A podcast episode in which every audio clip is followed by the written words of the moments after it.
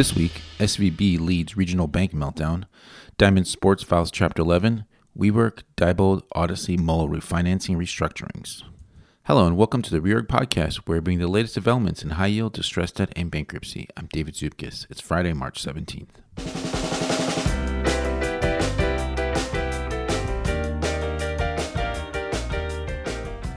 It was a busy week in the suddenly distressed world of regional banking. SVB Financial Group entered Chapter 11 on Friday in the Southern District of New York with an estimated $2.2 billion of liquidity. SVB Capital's funds and general partner entities, as well as broker dealer SVB Securities, are not included in the Chapter 11 filing and continue to operate in the ordinary course, the company said. SVB Financial Group also said that it will use the bankruptcy process to assess strategic alternatives for SVB Capital, SVB Securities, and the company's other assets and investments, and that the bank's pre petition strategic alternatives process had already attracted significant interest. First Republic received $30 billion of uninsured deposits from a consortium of banks to help shore up liquidity. The company said that deposits would have an initial term of 120 days at market rates. Leading up to the deposit infusion, First Republic said that it received $10 billion in increased short term borrowings from the Federal Home Loan Bank at a rate of 5.09%. First Republic said that it is focused on reducing its borrowings and evaluating the composition and size of its balance sheet. Reorg initiated coverage in the bank earlier this week, breaking out the company's asset base, with loans making up 80% of investments as of December 31st, 2022, and loans related to residential real estate making up 60% of all loans as of December 31st, with the majority of loans originated from 2020 through 2022 when mortgage rates were at multi decade lows. On Sunday, March 12th, Signature Bank was closed by the New York State Department of Financial Services, which appointed the FDIC as receiver. According to a statement by the Treasury, Federal Reserve, and FDIC, all depositors of Signature Bank will be made whole. However, shareholders and certain unsecured debt holders will not be protected. As December 31st, 2022, the bank's digital asset deposits totaled 17.79 billion or 20% of total deposits. WeWork, Diebold, Audacy, and FXI Holdings round out this week's list of potential restructurings. WeWork Inc. announced that it has entered into a series of agreements with an ad hoc group representing over 60% of the company's public bonds, a third party investor, and SoftBank's Vision Fund 2, which will provide the company with an improved and sustainable balance sheet. The ad hoc group includes funds and accounts managed by King Street Capital Management LP, funds and accounts managed by BlackRock, funds and accounts managed by Brigade Capital Management, and other leading financial institutions.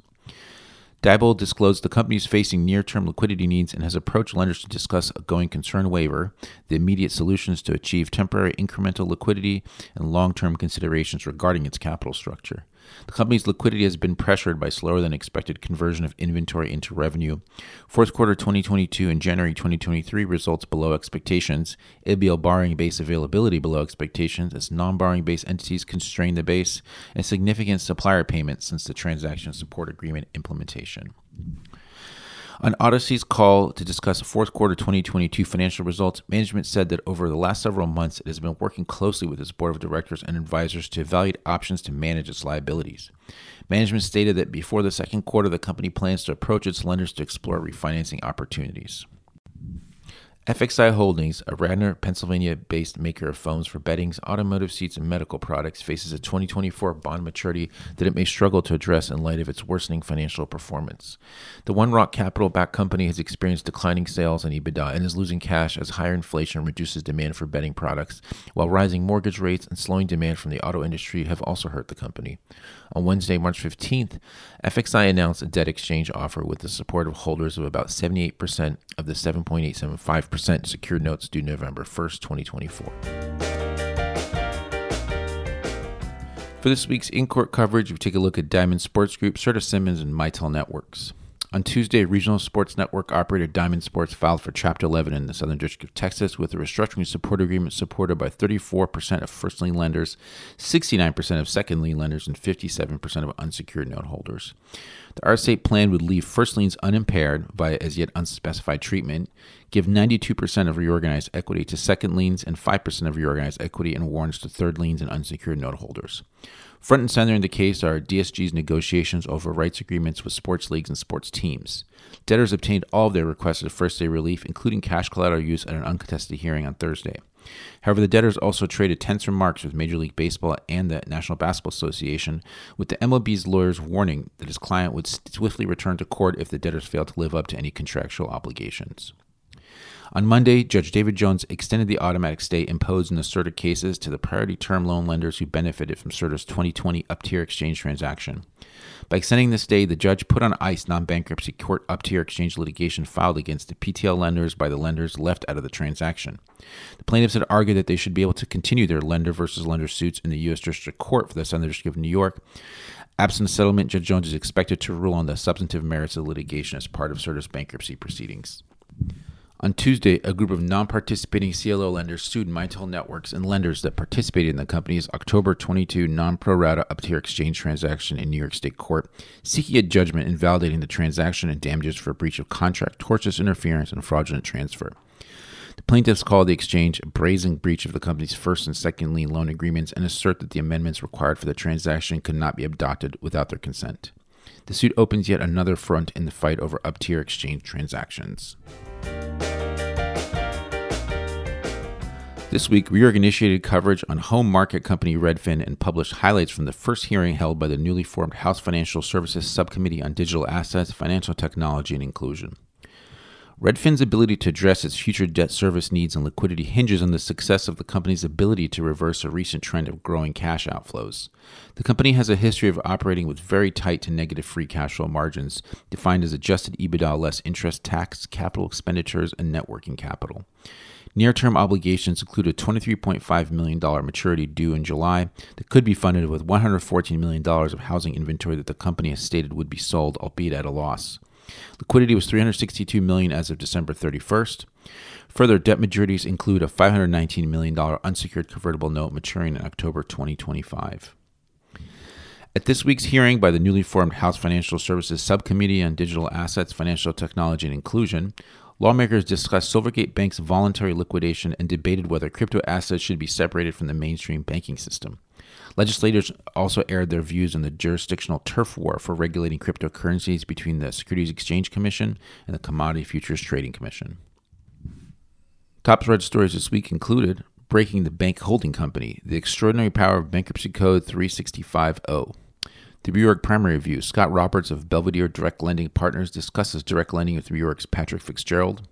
Reorg Primary Review. Chris Maloney talks Silicon Valley Bank, mortgage bank securities, and the Fed's options with Reorg's James Holloway.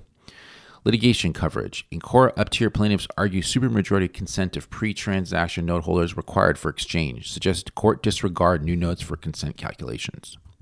And now here's Kate Thomas from New York with the week ahead. Hi, this is Kate Thomas and here are some highlights from the week ahead.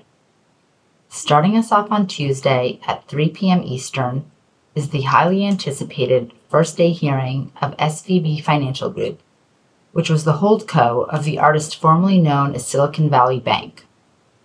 As of recording, only the petition and a few notices were on file. So while I can't say much about the first day relief, I can tell you that Reorg will be live blogging the hearing. Also on Tuesday, the Celsius network debtors will be in court to get approval of their bid protections for planned stalking horse NovaWulf. The bid protections include a breakup fee of up to $5 million and expense reimbursements of up to $15 million, both of which are the subject of several objections. The debtor's settlement with custody account holders, as well as the proposal to reimburse employees who cooperate as witnesses, are also on the agenda. Wednesday is the Avaya debtors' combined hearing to approve their disclosure statement and confirm their plan, which reflects a fully consensual deal with all creditor groups. The plan implements the restructuring transactions contemplated by the debtors' restructuring support agreement and would reduce the company's total debt by more than 75%, according to the debtors. Thursday, the Endo debtors will be back in court for a hearing on their amended bid procedures, as well as their motions to extend exclusivity and set bar dates. At last week's status conference on the global settlement resolving objections to the 363 sale case strategy, the debtors said that they would file settlement documentation and an amended stalking horse agreement ahead of Thursday's hearing. Last up, the Voyager debtors are scheduled to be in court on Thursday seeking approval of their stipulation with the FTX group debtors, along with the FTX and Voyager official unsecured creditors committees.